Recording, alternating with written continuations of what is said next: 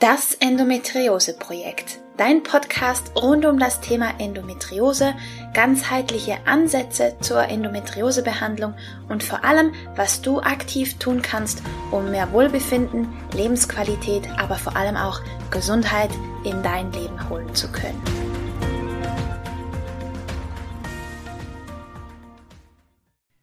Hallo und herzlich willkommen zu einer weiteren Folge von Das Endometriose-Projekt.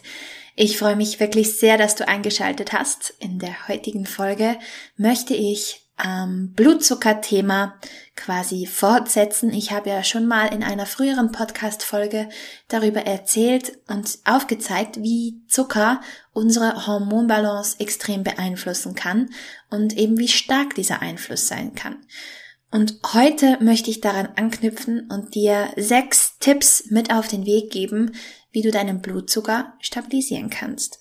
Und diese sechs Tipps sind sehr konkret und alltagstauglich, wie ich finde, und die kannst du auch umsetzen, ohne dass du deine Ernährungsweise komplett auf den Kopf stellen musst. Und ja, ich hoffe, dass ich dir damit was Wertvolles mit auf den Weg geben kann und du deiner Hormongesundheit etwas Gutes tun kannst damit. Jetzt lege ich direkt los, würde ich sagen. Daher ganz viel Spaß mit den sechs Tipps zur Blutzuckerstabilisierung. Mein erster Tipp ist ein ganz wichtiger, grundlegender. Kenne deine Kohlenhydrattoleranz.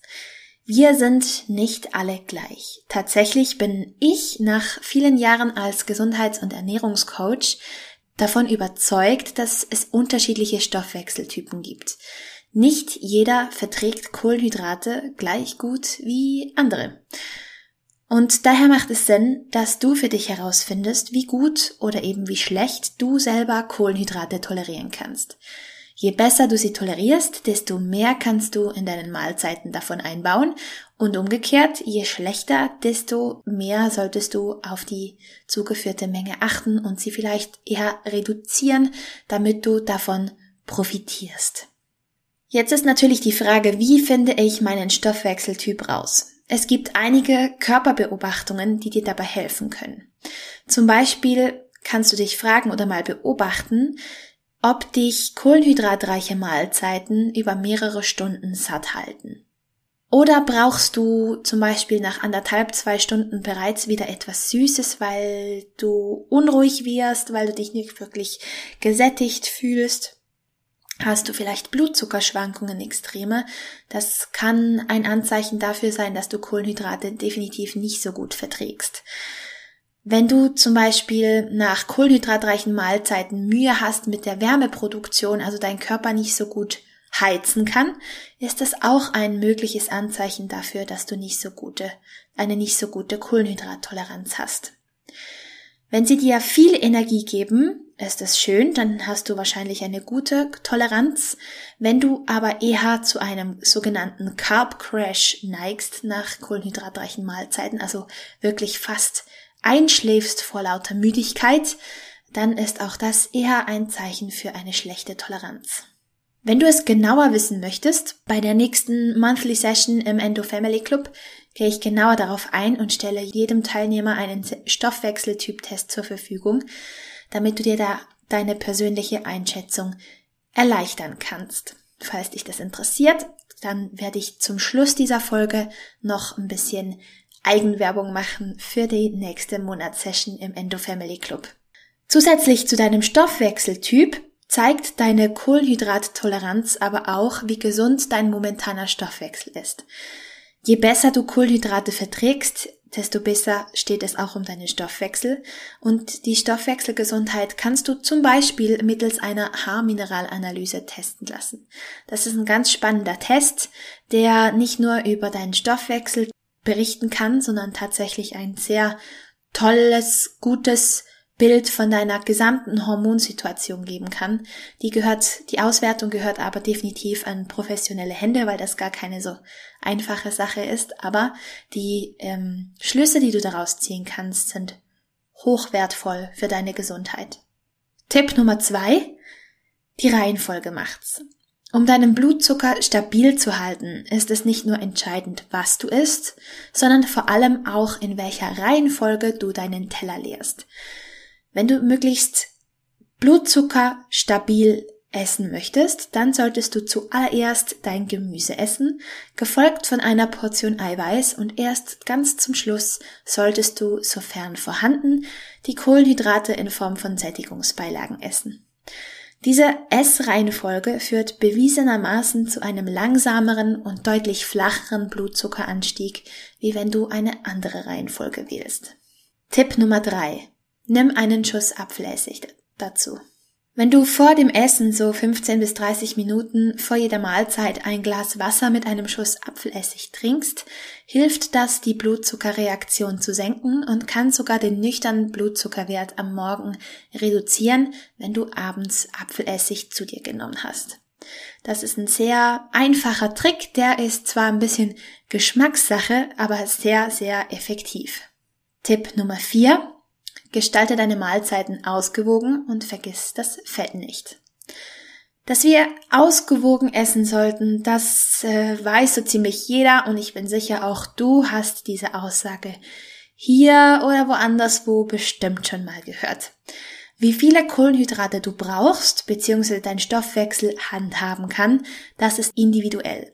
Auf jeden Fall solltest du aber darauf achten, dass du ausreichend Fett zu deinen Mahlzeiten dazu nimmst.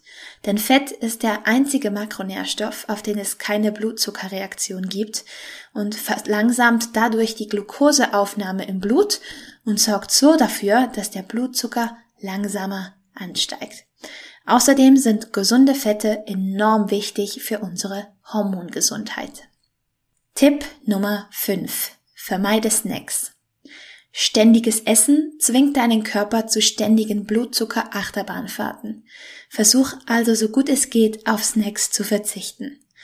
Ein guter Hinweis für dich ist da dein Sättigungsgefühl. Wenn du nach einer Hauptmahlzeit locker vier bis fünf Stunden satt bist, war die Zusammenstellung der Makronährstoffe für dich genau richtig. Wenn es dir schwer fällt, es bis zur nächsten Hauptmahlzeit auszuhalten, musst du über die Bücher. Hast du ausreichend Protein gegessen? War eine gesunde Fettquelle mit dabei? Hast du dir ausreichend Zeit genommen, um in Ruhe zu essen und gut zu kauen? Wenn du nach deinen Hauptmahlzeiten gerne mal etwas Süßes hast oder sogar brauchst, dann versuch das süße etwas direkt nach dem Essen, nach der Hauptmahlzeit zu essen, um deinen Blutzucker nicht unnötig anzuschubsen. Tipp Nummer 6. Beweg dich. Wenn du zum Beispiel am Wochenende eingeladen bist und weißt, dass es da vermutlich eher eine kohlenhydratreichere Mahlzeit geben wird, die du ja, die über deiner Kohlenhydrattoleranz quasi steht, dann kannst du dich darauf vorbereiten und dieses Wissen für dich nutzen.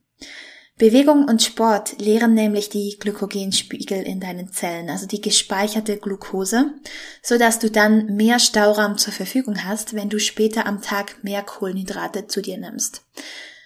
So federst du die Belastung für dein System ab und wichtig ist, dass es eine Form der Bewegung ist, die dir Spaß macht und im Einklang nicht nur mit deinem Zyklus ist, sondern mit dem, was deinem Körper gut tut. Also hör auch da bitte gut auf dein Körpergefühl, auf deine innere Stimme und das waren meine sechs Tipps für die Blutzuckerregulation. Ich bin gespannt. Lass mich gerne wissen, was davon du schon umsetzt oder ob du überhaupt etwas davon umsetzt und ob dich da von was angesprochen hat. Wenn du genauer in das Thema einsteigen möchtest und wirklich wissen möchtest, wie du deinen Blutzucker stabilisieren kannst, dann ist vielleicht mein anstehendes Monthly Session Live vom Endo Family Club genau das Richtige für dich. Denn unser Blutzucker beeinflusst unser Hormongefüge stärker, als den allermeisten von uns bewusst ist. Deswegen schaue ich, wenn du Lust hast, gerne auch mit dir in der nächsten Session im Endo Family Club an, wie er Einfluss nimmt und warum es Sinn macht, den Blutzucker möglichst stabil zu halten, wenn wir unsere Hormone wieder in Balance bringen wollen. Diese Session findet statt am Dienstag, 14. März um 19 Uhr via Zoom. Wenn du teilnehmen möchtest, melde dich als Mitglied an im Endo Family Club. Den Links und alle Informationen dazu findest du in den Show Notes. Jetzt wünsche ich dir von Herzen alles Liebe. Ich hoffe, es geht dir gut und achte gut auf deinen Blutzucker, denn er ist ein wirklich sehr, sehr starker Indikator für deine Gesundheit. Und ja, lass es dir gut gehen und ich hoffe, wir hören uns auch beim nächsten Mal wieder. Alles Liebe und bis bald.